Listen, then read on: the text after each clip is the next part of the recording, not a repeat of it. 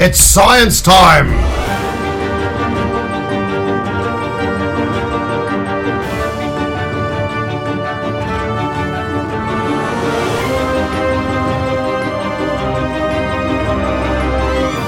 Sinapsando Comunicação Científica. Yeah, Mr. White! Yes, science! Sejam todos muito bem-vindos ao Sinapsando. Eu sou André Bach, cientista, professor e divulgador científico. Bom, pessoal, embora eu tenha encerrado a primeira temporada do Sinapsando no décimo episódio, eu resolvi fazer algumas lives durante esse período de quarentena do coronavírus. Essas lives estão sendo feitas no meu Instagram, bac.andré, mas tem um problema: as lives do Instagram não ficam disponíveis depois de 24 horas. Então elas ficam apenas 24 horas disponíveis para que as pessoas possam assistir e ver aquelas informações que foram passadas. Por conta disso, eu resolvi pegar o áudio dessas lives e transformar num podcast. Então, esses episódios que vocês vão ouvir a partir de agora, que eu estou colocando aqui como Sinapsando Quarentena, esses são os episódios estão sendo gravados nessa fase. A maior parte deles provavelmente vai se referir ao coronavírus e informações importantes a respeito dele, mas também outras lives que eu fizer e que de repente tem algum conteúdo interessante, eu vou passar a colocar também aqui disponível na forma de podcast. Por esse motivo, eu peço que vocês tenham a compreensão de que o áudio não vai ficar muito bom, porque é algo improvisado, é algo que eu estou extraindo diretamente do, da minha gravação da live. Da mesma forma, a edição vai ser um pouco mais simples, então isso está sendo feito a caráter mais emergencial e por isso de uma forma mais simplificada. Sejam bem-vindos aqui a mais uma live. Bom, quando eu fiz uma live com o Marcelo Rigoli, o psicólogo, na quarta-feira passada, ele falou uma, uma, coisa muito importante que foi a questão da automedicação durante esse período de quarentena. E aí algumas pessoas acabaram fazendo algumas perguntas, eu nem tive como responder todas elas, e depois uma ou outra pessoa veio falar comigo falando assim: seria interessante de repente uma live falando sobre essa questão da automedicação. Todo mundo aqui usa medicamento de uma forma ou de outra, né? Então preparei alguns tópicos para a gente trabalhar aqui sobre automedicação, os riscos e os cuidados que a gente tem que ter quando a gente se automedica, né? A gente não tem como ser utópico aqui e pensar que as pessoas e que nós mesmos não nos automedicamos, né? Embora não seja mais adequado a gente resolver simplesmente tomar o medicamento por conta própria. É sempre importante e seria melhor que fosse indicado por um profissional de saúde, tecnicamente apto a fazer essa indicação e essa prescrição. O que a gente define como uso racional de medicamentos? Né, que é o, é o ideal que a gente tem que ter. É quando esse medicamento ele é usado para uma condição clínica específica, então eu tenho um, um problema X, então eu uso o medicamento para esse problema, numa dose que seja adequada, pelo período de tempo adequado, sempre na menor dose possível, né, que possa provocar o menor efeito adverso possível. Uma coisa que a gente tem que ter muito em mente sempre quando a gente fala de medicamento é que medicamentos não são isentos de efeitos adversos. Né? Então, quando a gente pensa assim, ah, esse medicamento é ótimo, ele não tem efeito adverso, adverso nenhum. Isso pode desconfiar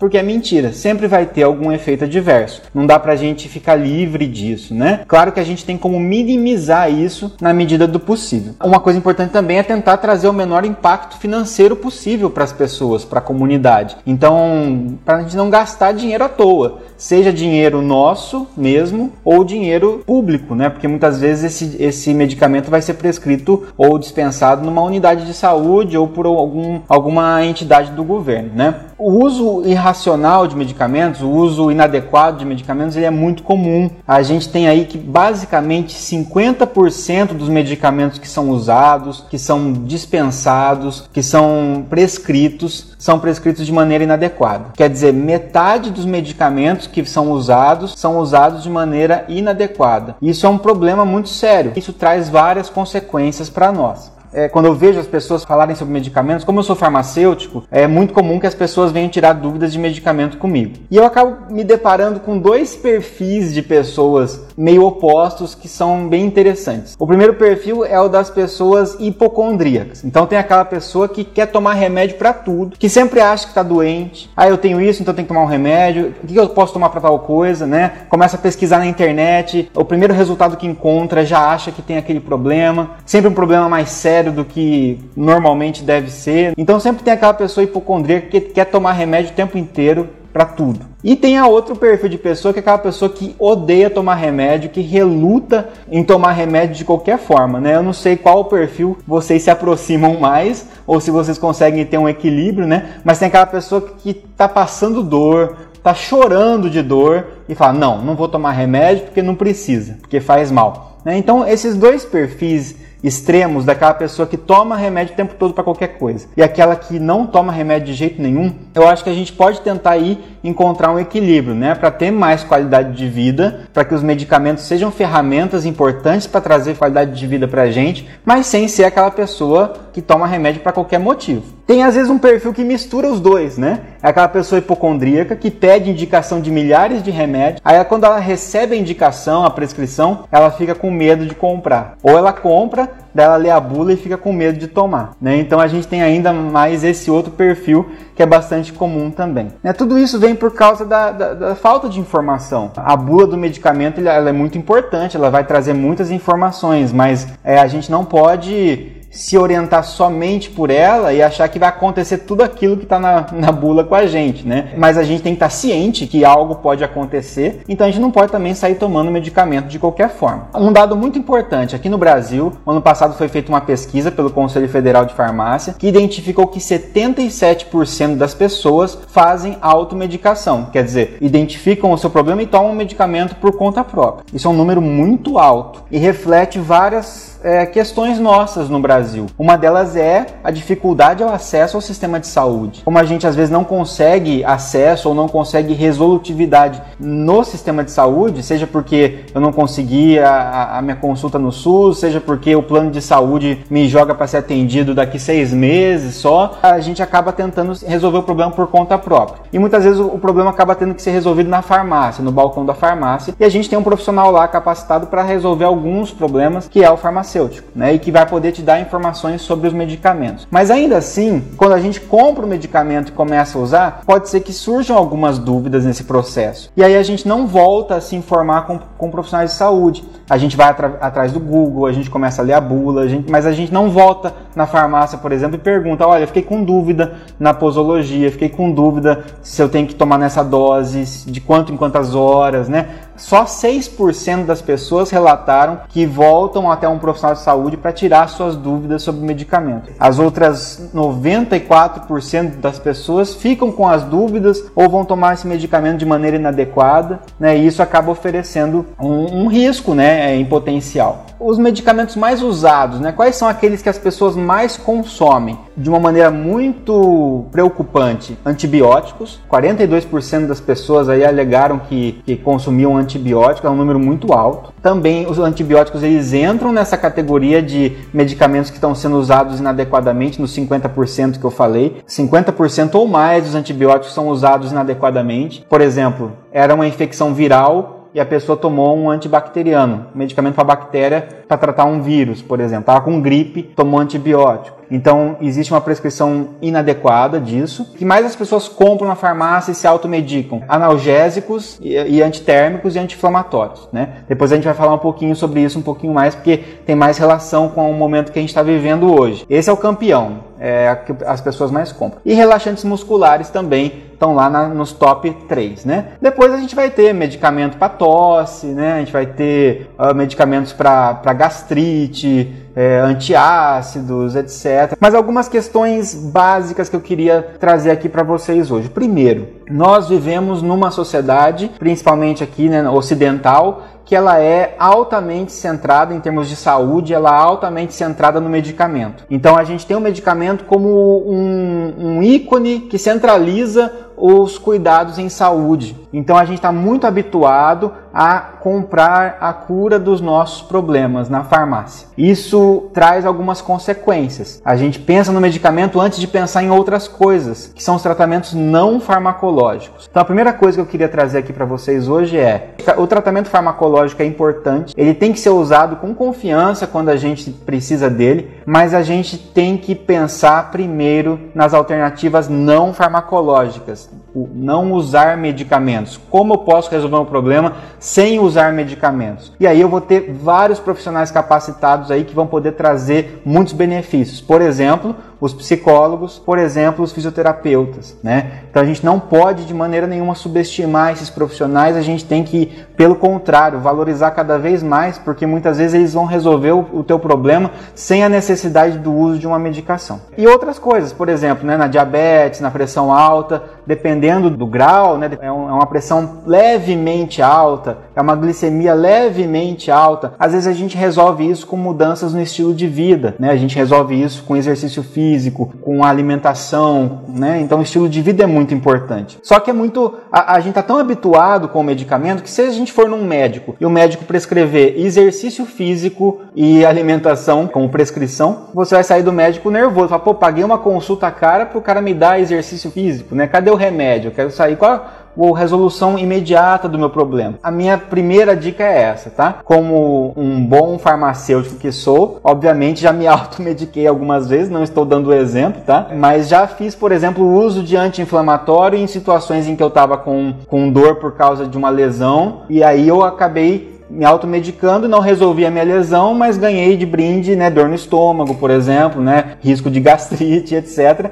E quem resolveu o meu problema foi a fisioterapia, por exemplo, quem resolveu de verdade o meu problema. Eu entendo também que existe um custo, né? Não é barato você conseguir fazer sessões de fisioterapia, não é barato você fazer as sessões de, de psicoterapia, mas é muito importante a gente tentar dar preferência aos tratamentos não farmacológicos. Ok, mas uma vez que seja necessário o uso do medicamento, também não temos que ter preconceito na hora de usar, né? A gente não pode ter preconceito, nem muito medo no sentido de ficar ali apavorado e paranoico. Será que aquilo que está na bula vai acontecer comigo? Todos aqueles efeitos, né? Aquilo é probabilístico. Você tem os efeitos é, mais comuns e tem efeitos que são muito raros, que estão relatados ali. Algumas coisas básicas também. Ingestão de medicamento. Ah, a avó chega e fala: toma medicamento com leite, né, para poder forrar o estômago, para não dar gastrite e tal.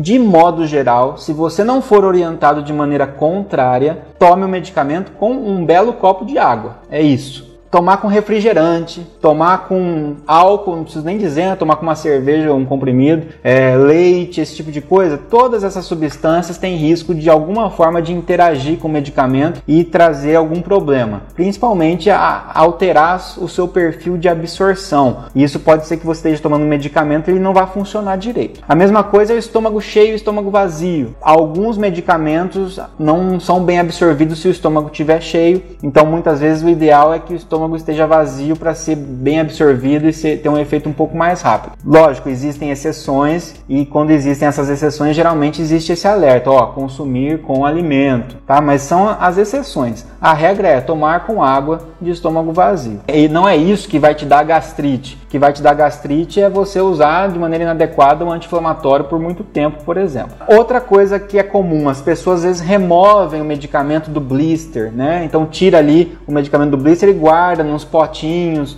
para organizar e tal. Não é adequado fazer isso, tá? Isso é, expõe o medicamento que está ali é, isolado, né? Isso altera uh, o perfil dele de, de validade, de estabilidade, tudo mais. Então mantenha o medicamento sempre ali dentro do blister dele. Ah, mas aí fulano é idoso e não consegue se organizar muito bem se não fizer separado por dia de semana na caixinha. Tá, recorta, mas com o blister junto. Deixa ele guardadinho ali para tirar só na hora de utilizar. Dois outros conceitos muito comuns. O que é natural não faz mal. Ah, então se esse medicamento aqui é fitoterápico, tá? Não estou falando de floral, não estou falando de homeopatia, que são conceitos totalmente diferentes, tá? Medicina integrativa, tal, não é o objetivo aqui do nosso nosso bate-papo. Mas medicamento fitoterápico, ah, esse aqui é fitoterápico, é de planta, então não tem problema. Tem problema sim, tem que tomar cuidados, assim como outro, qualquer outro tipo de medicamento, tá? Cocaína também é extraído de planta, né? A morfina da papoula e a cocaína é extraída também das folhas de coca lá, né? Então, quer dizer, muita coisa tem, de ori tem origem de planta e não é por isso que não vai fazer algum efeito, inclusive efeito prejudicial. O que é natural não faz mal é um mito, pode fazer mal sim, e às vezes mais mal do que um medicamento convencional sintético. E a outra questão é o que faz bem para mim, faz bem também para o meu amigo, para o meu colega, né? E isso cai numa questão onde a gente está vivendo aqui, que é uma quarentena. Então as pessoas estão confinadas, a gente tem os nossos medicamentos que a gente usa, está mais difícil sair de casa, está mais difícil adquirir os seus medicamentos muitas vezes, e aí alguém vai indicar lá, ó, usa o meu medicamento aqui que para mim funciona bem. Né? O uso racional de medicamentos, ele, ele pressupõe inclusive que esse uso seja bastante personalizado, direcionado. Então, às vezes o que faz bem para mim numa dose, um medicamento específico que funciona comigo, não necessariamente funciona para outras pessoas. E isso vai ficando mais complexo conforme aumenta também a complexidade do medicamento. Se é um medicamento, vamos supor, um analgésico, um paracetamol lá 500 miligramas, tá, paracetamol 500 miligramas não vai diferir muito, né, de uma pessoa para outra e tal. Mas às vezes você pega medicamentos muito é, mais complexos, como medicamentos hipnosedativos, né, então medicamentos sedativos para insônia e que um quer indicar para o outro, medicamentos controlados, tá? Então não devemos usar um medicamento que outra pessoa usou só porque para ela funcionou. Esse discurso é muito ruim, tá? Muito prejudicial. Outra coisa, sobre as tarjas de medicamento. Eu não sei se todo mundo tem ciência de, do que significam aquelas as tarjas, né? Então você tem os medicamentos lá que não tem tarja nenhuma. Então se você pegar o paracetamol lá, o Tilenol, se você pegar uma dipirona, tá lá o medicamento na caixinha dele com o nome lá, mas sem nenhuma tarja. Esses medicamentos que não têm tarja nenhuma são chamados de medicamentos isentos de prescrição. Por quê? Porque qualquer pessoa tem o direito de ir lá e comprar e utilizar aqueles medicamentos sem, sem prescrição médica. Agora, existem os medicamentos logo acima dessa categoria, que são medicamentos tarja vermelha, que está escrito lá nele, venda sob prescrição médica. Esses medicamentos, embora você consiga pedir na farmácia, no balcão, um contraceptivo, por exemplo, uma pílula contraceptiva, ela tem essa tarjinha vermelha. Você consegue pedir no balcão da farmácia e você vai receber esse medicamento. Mas esse medicamento deveria estar sendo usado apenas se alguém te prescreveu, por mais que você consiga comprar ele sem a receita, tá? Por quê? Porque ele já pressupõe um uso um pouco mais complexo, um pouco mais individualizado. Tem medicamentos para pressão arterial nesse, nessa categoria, tem medicamentos para diabetes, tem medicamentos para arritmia cardíaca. São medicamentos que devem ter mais critério ainda para serem utilizados. E aí a gente tem outras categorias que são os medicamentos controlados. A gente tem os medicamentos controlados tarja vermelha. Então aquele, aquele medicamento está escrito assim, ó, venda sob prescrição médica, só pode ser vendido com retenção de receita. Quem está aí, por exemplo, os antibióticos hoje fazem parte dessa categoria, os antidepressivos fazem parte dessa categoria. Esse aí você só compra ou só deveria comprar se uma das vias, as duas vias são iguais, uma fica lá na farmácia retida, a outra fica com você. E depois a gente tem os medicamentos tarja preta, né? Os medicamentos tarja preta, pessoal. Em geral, a tarja preta significa que o medicamento pode provocar dependência. O uso contínuo, o uso crônico pode provocar dependência. Né? Então, na retirada desse fármaco, você pode sentir abstinência e tudo mais. Então, por isso que também são medicamentos controlados que exigem um talãozinho colorido. Né? Alguns são azuis, outros são amarelos, né? dependendo do medicamento aí que você for utilizar. Né? Então, são níveis de controle e de classificação legal desse medicamento, segundo uma classificação da Anvisa. Eu quero chamar atenção aqui para vocês que essa coloração de faixas ou essa, né, esses níveis de faixa, elas não significam nível de toxicidade. Então eu não posso olhar para um medicamento tarja preta e falar esse aqui é tarja preta, então esse é perigoso, esse aqui é tóxico, tem que tomar cuidado. E olhar para um medicamento sem tarja e falar, ah, esse aqui não tem tarja, então é de boa, posso usar à vontade. Né? Isso é um grande erro que a gente comete. Por quê? Porque, como eu falei para vocês, a tarja preta significa possibilidade de provocar dependência, não significa nível de toxicidade. Existem medicamentos sem tarja, vamos por paracetamol, por exemplo. O paracetamol pode provocar dano hepático, né? Então, dependendo da dose, se você tiver uma superdosagem de paracetamol, pode provocar danos graves ao fígado, por exemplo. Né? Tem medicamentos tarja vermelha simples, dessas que você consegue comprar sem receita, medicamentos para o coração, que alteram o ritmo cardíaco, que alteram a contração cardíaca, que são medicamentos que uma dose um pouquinho maior vão trazer problemas cardiovasculares graves, mais graves às vezes que um Rivotril, por exemplo não confundam isso como nível de periculosidade. Então, quer dizer, sempre que eu vou usar medicamentos, não importa se tem tarja ou se não tem, tem que ter critério para usar. Né? Temos que fazer o uso racional. Como eu falei para vocês, eu não vou me iludir aqui achando que ninguém vai se automedicar, muito menos num, num período de quarentena. A gente se automedica, acabei de ver aí, né? A pesquisa é 77% das pessoas, pelo menos, se automedicam. Mas se for se automedicar, que isso faça parte de um autocuidado racional que a gente possa exercer um autocuidado com a gente que seja uma ferramenta de autocuidado, então com bastante critério. Bom, em relação à quarentena. Então na quarentena a gente está um pouco mais aí confinado, ou deveria estar mais confinado, né? Porque é isso que está é, ajudando a gente a não avançar muito com a doença.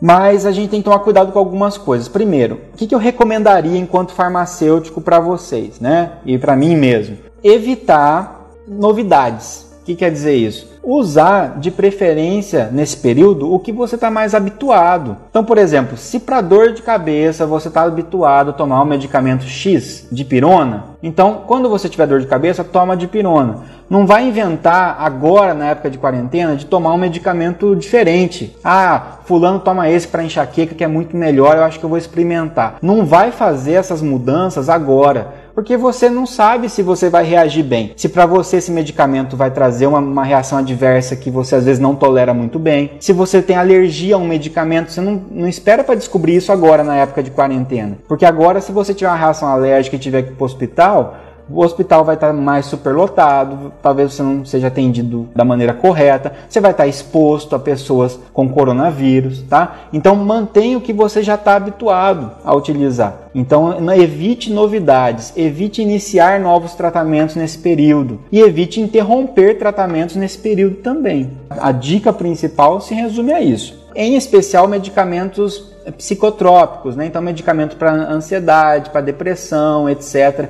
Esses medicamentos, quem faz uso mantenha o uso, não interrompa o uso nesse período, né? É muito importante porque é um momento difícil que já traz maior risco de ansiedade, maior risco de depressão. A gente viu isso na, na quarta-feira passada, tá? Quem não viu a live está disponível na forma de podcast. E também evita iniciar o tratamento agora. Vamos supor que pouco antes da quarentena você foi até o médico e aí o médico o psiquiatra te recomendou um medicamento lá para ansiedade. Porém, antidepressivo, por exemplo, que é utilizado no contexto da depressão, mas também é usado no contexto da ansiedade, ele demanda um período de adaptação. Você tem que começar a tomar de duas a três semanas, quatro semanas para começar a fazer o efeito terapêutico. E nesse período pode ser que você se sinta mal, pode ser que você tenha efeitos adversos. E, então, assim, não é um bom período para você demandar, por exemplo, um retorno rápido no médico, um retorno rápido no hospital, por exemplo. Né? Então evitem iniciar tratamento nesse período. Os sintomas comuns do coronavírus né, incluem febre, por exemplo, pode incluir dor. Então é comum que as pessoas tenham que se medicar com medicamentos que reduzam dor e febre. O que está sendo recomendado hoje, eu recomendo, reitero aqui, que se você tem dor e febre, não use anti-inflamatório, não há necessidade de usar um anti-inflamatório, tá? Então, por quê? Porque você precisa reduzir apenas a febre e a dor. Quem pode ser, por exemplo, dipirona e paracetamol. Dipirona e paracetamol são medicamentos que têm efeito antitérmico e analgésico, sem efeito anti-inflamatório.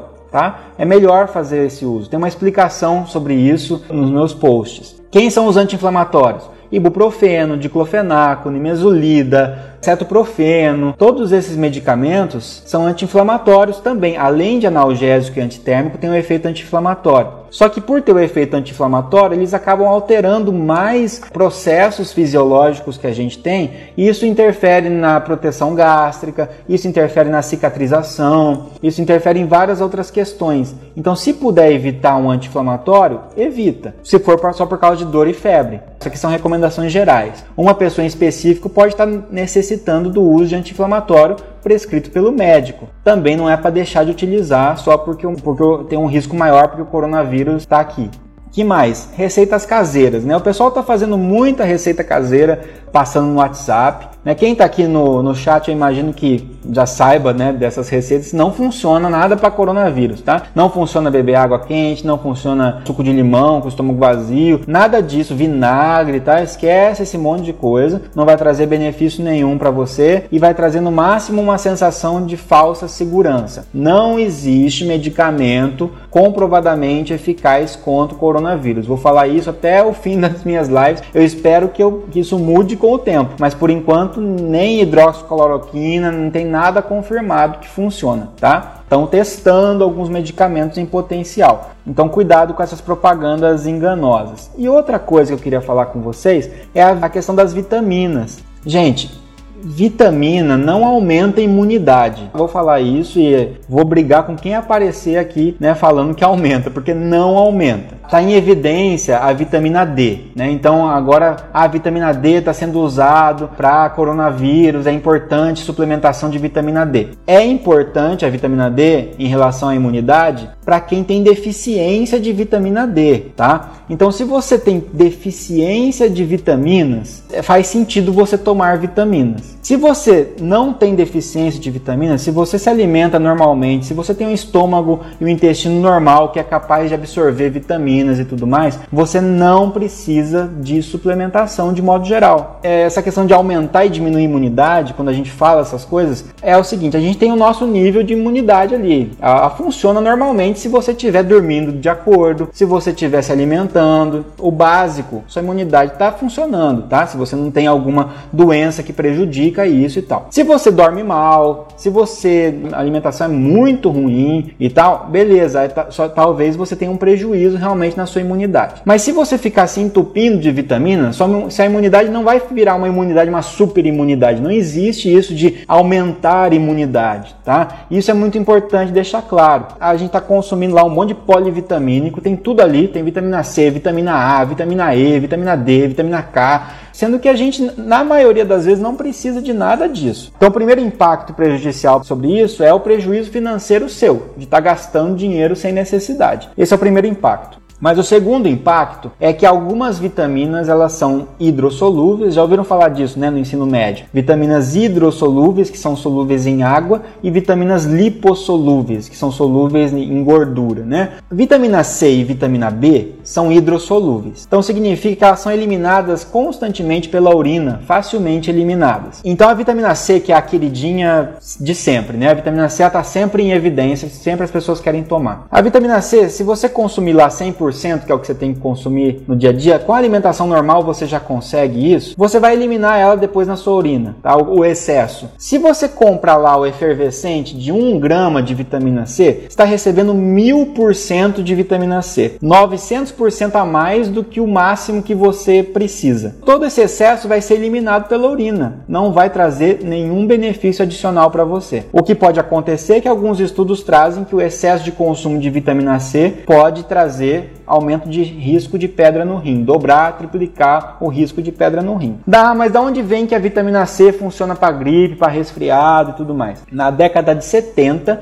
um químico que é o Linus Pauling, quem é da, da área de química, quem tem, passou mais recentemente pelo colégio, sabe do Linus Pauling, aquela, aquela tabelinha lá do 1S2, 2S2, né, 2D6, aquela coisa da química que depois que a gente não está na área, a gente só lembra um pouquinho da decoreba que a gente usou, né, naquela época. O Linus Pauling escreveu um livro sobre isso. E aí as pessoas começaram a achar que vitamina C resolve resfriado e gripe. Mais recentemente, 2013, a gente tem uma revisão mais robusta sobre os artigos sobre isso, que mostrou que vitamina C não traz benefício para a população normal, convencional, eu, vocês, tá? Atletas de alto rendimento às vezes precisam de um aporte maior de vitamina C e talvez possam se beneficiar em relação ao sistema imunológico. Mas todos nós, meros mortais que não somos atletas de alto rendimento, a vitamina C não mostrou benefício. Eu vou falar isso sempre também porque é chocante. Eu sei que muitos aqui vão ouvir, vão falar assim: "Tá, você falou que não funciona, que não serve para nada, mas para mim funciona, eu vou tomar". Tudo bem, né?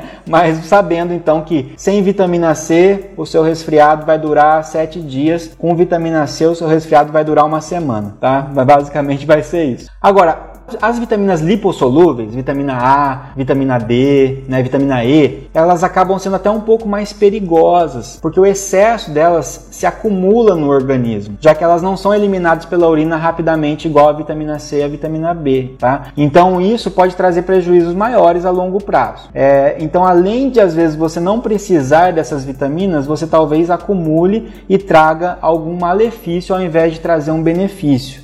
Então evitem ficar se suplementando com vitamina aleatoriamente. É, ainda mais se é um polivitamínico com um monte de coisa. Não precisa. Se tiver, se tiver feito um exame que está mostrando que por um motivo muito específico você tem deficiência da vitamina X, aí você suplementa com essa, tá? Mas não, não faz sentido ficar se automedicando. Então não é necessário ficar suplementando, a não ser que tenha sido prescrito seu, pelo seu médico uma suplementação específica ou que você tenha problemas de absorção, alguma coisa assim. Falando em absorção, a absorção das vitaminas é, compradas né, em farmácia, etc., não é a mesma de você se alimentar, do alimento que você consome. Então a absorção é muito diferente, é muito pior, tá? não é a mesma coisa não simula exatamente o que é você conseguir as vitaminas através da alimentação. Tá? Então quer manter a imunidade bem, se alimenta bem e dorme bem. É isso, tá? Claro que tem vitaminas ou é, nutrientes que a gente não obtém tão facilmente assim, né?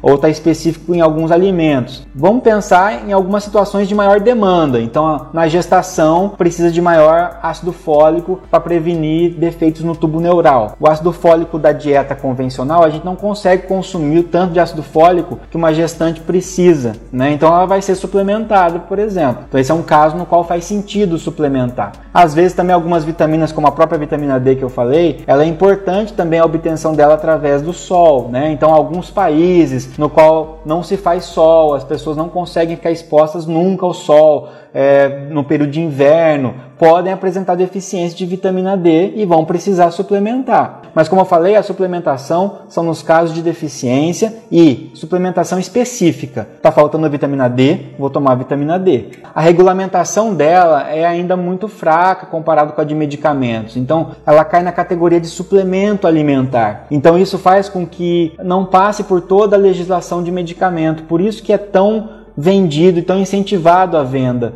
sobre é, essa questão de vitaminas. Né? Nos Estados Unidos, o FDA tentou regulamentar mais forte as vitaminas, o lobby da indústria de vitamina foi tão grande que não deixou. Né? Então, existe uma, uma força muito grande, porque é, existe uma margem de lucro muito grande nas vitaminas e etc.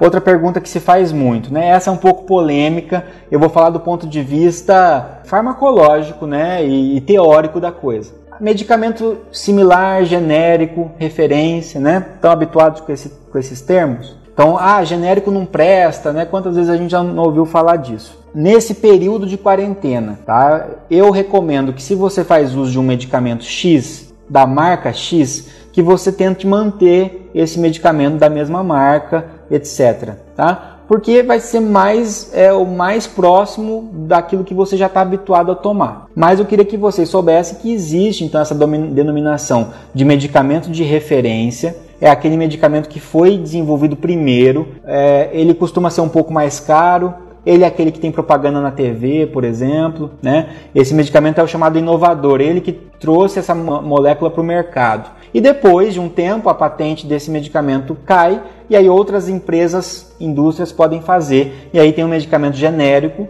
e você tem um medicamento similar. A característica do medicamento genérico é que ele tem o nome químico só da molécula. Então vamos pegar como exemplo Tilenol. Né? Tilenol é o nome do medicamento de referência, é uma marca né? que representa o paracetamol. E aí, se você for comprar o genérico, o, o genérico do paracetamol chama paracetamol só, com a, com a faixinha amarela genérico. E você ainda tem o similar, que é um outro medicamento de marca, mas que veio depois, né? Então você tem lá medicamentos que costumam ter nome parecido com o Tilenol, né? Tile alguma coisa, né? É, é para tentar às vezes puxar o nome da marca ou fazer uma nova marca, né? Então qual é a diferença entre eles? Então, segundo a legislação inicialmente, quando surgiu a lei dos genéricos, qual que era a ideia? Você pegar um medicamento Tilenol ali, então eu vou fabricar o paracetamol e ele tem que comprovar através de testes que ele se comporta da mesma maneira que o que o Tilenol no meu organismo. Então, se eu comprar um paracetamol genérico, eu estou comprando um medicamento que apresentou testes de, chamados de bioequivalência e biodisponibilidade, capazes de mostrar que ele se comporta no meu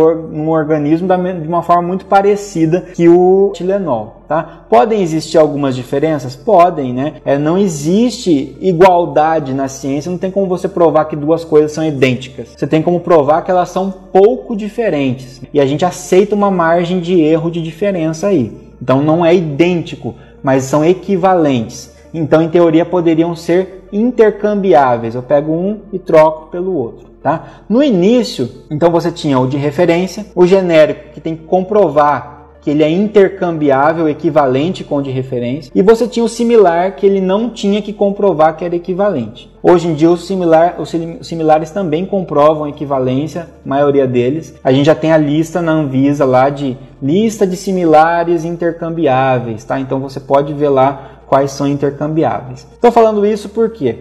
Porque para um medicamento de uso agudo, ah, hoje eu tô com dor, comprei um Tilenol. Amanhã eu tô com dor, fui lá e comprei um paracetamol genérico, não vai dar diferença, porque um dia estava com uma dor, depois outro dia você toma, não vai fazer muita diferença. Mas as pessoas se preocupam um pouco mais quando é um medicamento tratamento crônico. Então faço uso de um antidepressivo de uma marca, aí eu vou trocar por outra, seja por uma questão de custo, seja porque às vezes não tem disponível na farmácia mais, acabou, saiu de linha, tá? É, ou tá, tá em falta.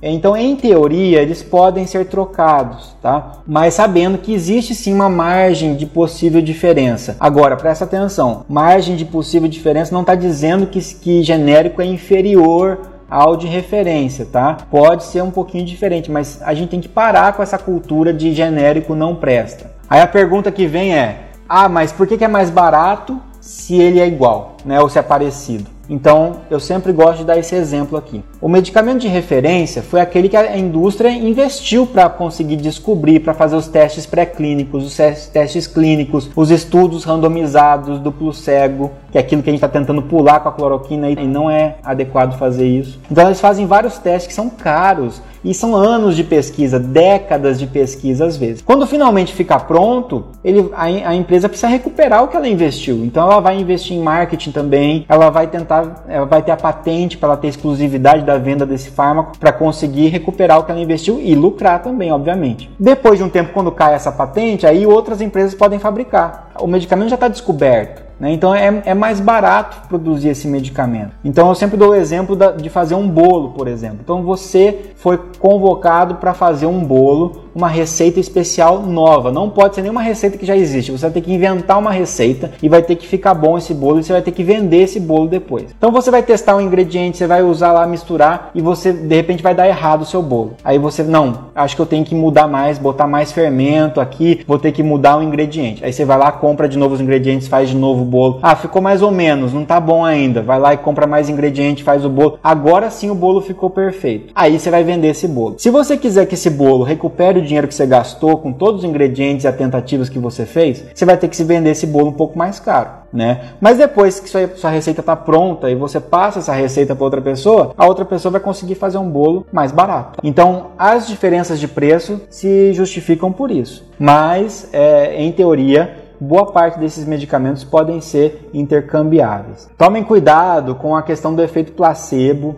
é, e do efeito nocebo também que a gente fala, tá? Quanto maior a confiança que a gente tem no medicamento, maior é o efeito placebo que esse medicamento também faz. Então, quando você toma um medicamento X para dor, parte da dor que esse medicamento está aliviando é por causa do princípio ativo, paracetamol, a dipirona, o ibuprofeno. Mas parte da dor passar não foi o medicamento que fez, foi um efeito placebo da sua expectativa de melhorar da dor. Então a sua melhora da dor é a soma do efeito do medicamento com o efeito placebo. E isso é muito importante você ter consciência disso, por quê? Porque a gente sabe que hoje em dia tem estudos mostrando que os analgésicos fazem mais efeito hoje do que faziam no passado. Porque eles ficaram mais fortes? Não, porque hoje em dia a gente confia mais no medicamento, a gente aposta mais no medicamento. Então, quanto mais a gente confia, mais a gente acha que passa a dor. Se você tomar uma injeção para dor, por exemplo, pode ter certeza que a dor vai passar mais rápido e não é só porque o medicamento foi injetado e a absorção é mais rápida, mas é porque a gente confia mais no efeito do injetado, porque parece mais forte, parece mais potente. Então sempre existe um efeito placebo associado também.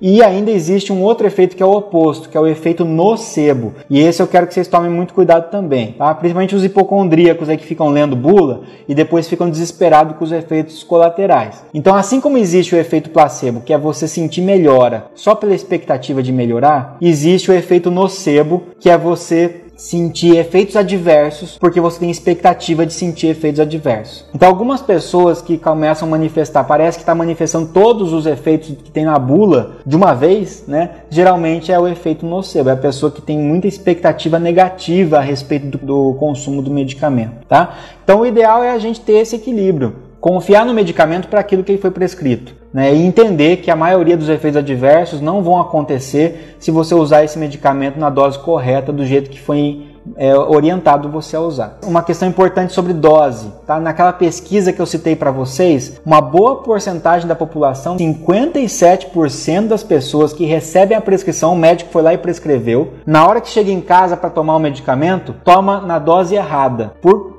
que quer voluntariamente. Então o médico mandou tomar 100 miligramas. Ah, não, 100 eu acho muito, estou preocupado com 100 miligramas, acho que vai, vai me fazer mal. Vou tomar 50 miligramas só, que acho que resolve. As pessoas alteram a dose por conta própria, tá? Não é adequado nem se for para baixar a dose. Vou dar um exemplo. A gente precisa de uma quantidade X do medicamento no sangue para fazer efeito. É uma, uma, concentração plasmática eficaz. É a concentração que o medicamento tem que atingir no seu sangue para ele fazer efeito. Se você toma um medicamento numa dose que foi prescrita, você vai conseguir atingir essa, essa concentração e vai fazer o efeito para você. Se você resolve tomar menos por conta própria, pode ser que o medicamento entre no seu organismo, só que é pouca quantidade, não é suficiente para atingir a concentração plasmática eficaz e você não tem o efeito que você queria. Então, olha que desperdício: você gastou dinheiro, você ingeriu uma substância química que está modificando seu organismo, mas não está chegando ao ponto de conseguir provocar o efeito que você precisava. Então, não altere dose por conta própria, né? não tome menos porque você acha que vai fazer mal e nem tome mais porque você acha que tem que fazer mais efeito. Respeite respeita a dose prescrita e respeita a orientação em bula. Sempre na menor dose eficaz, porque não tem por que você ficar se expondo a doses altas. Nesse período aqui também é possível que pessoas tenham infecções bacterianas,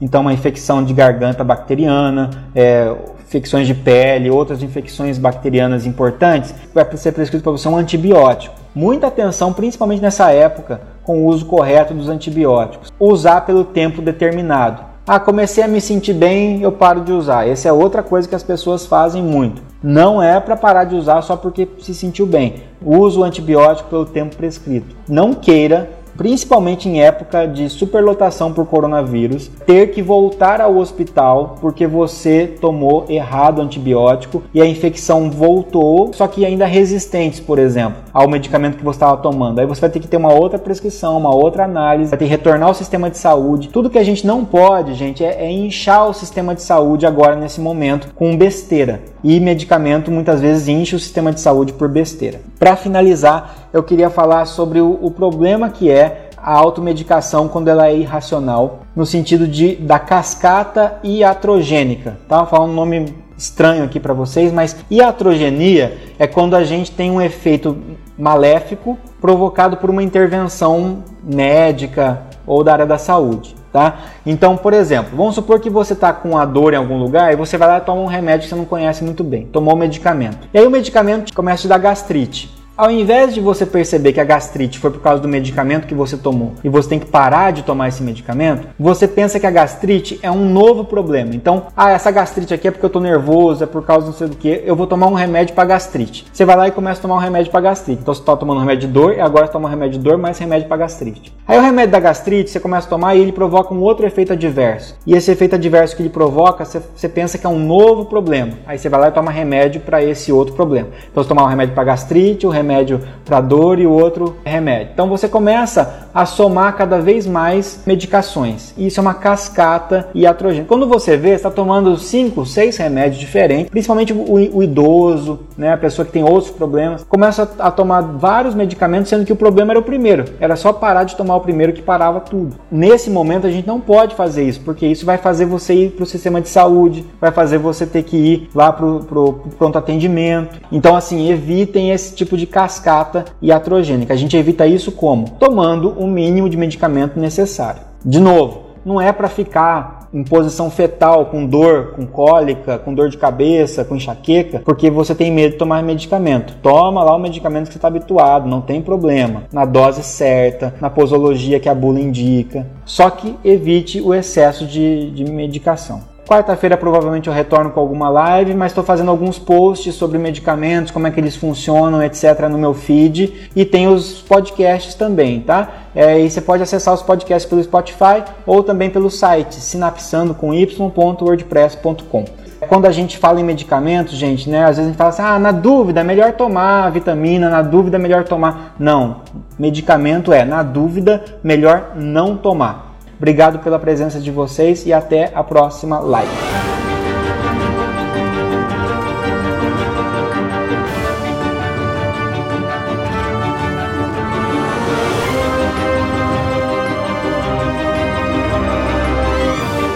Sinapsando Comunicação Científica.